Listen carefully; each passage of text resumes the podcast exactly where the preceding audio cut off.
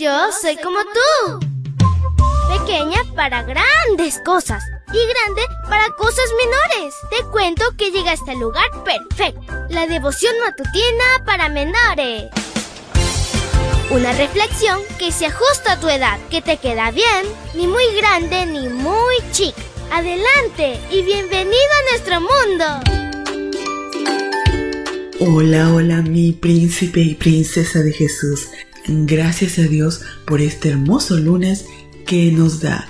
Bendiciones a montones. Te saluda tu amiga Linda.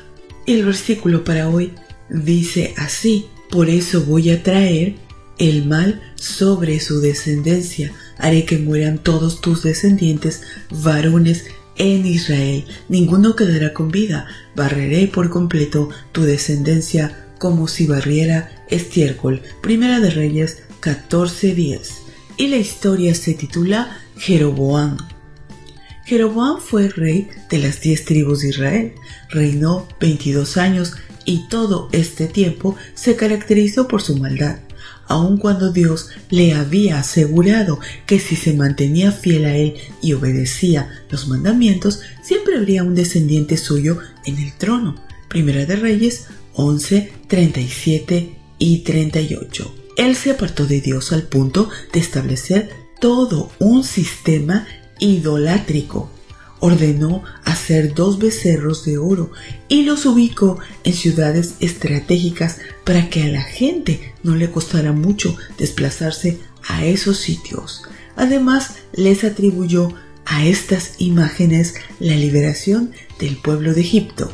No conforme con esto, estableció sacerdotes y una fiesta para que rivalizara con las fiestas que Dios había ordenado. Incluso el mismo rey fungía como sacerdote.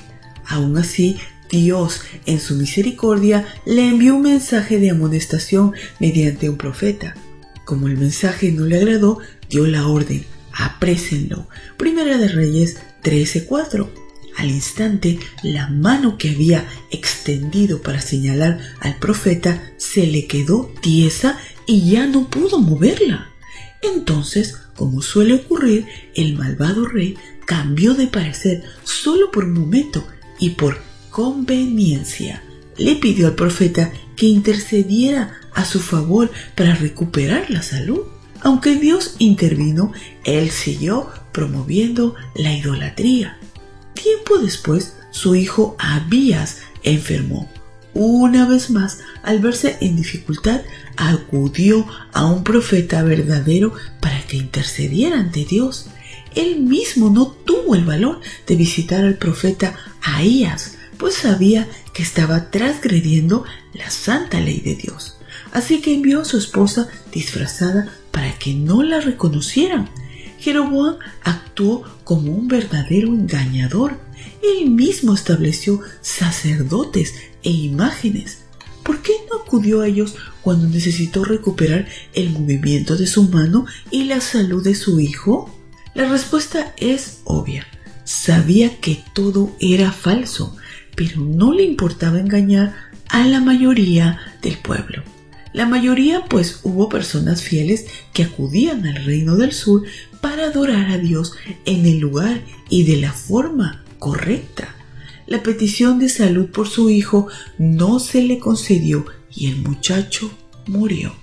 El desenlace de la vida de Jeroboam fue fatal.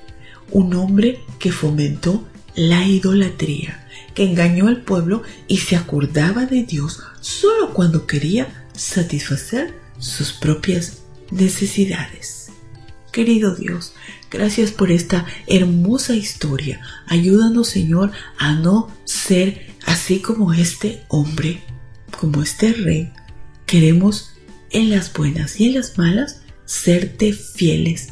Sobre todo, Señor, que en nuestra vida siempre podamos adorar y glorificar tu nombre en todo lo que hagamos. Gracias, Padre. Te lo pedimos en el nombre de Cristo Jesús. Amén y amén. Abrazo tototes de oso y nos vemos mañana para escuchar otra linda historia. Hasta luego. Hoy creciste un poco más. ¿Qué?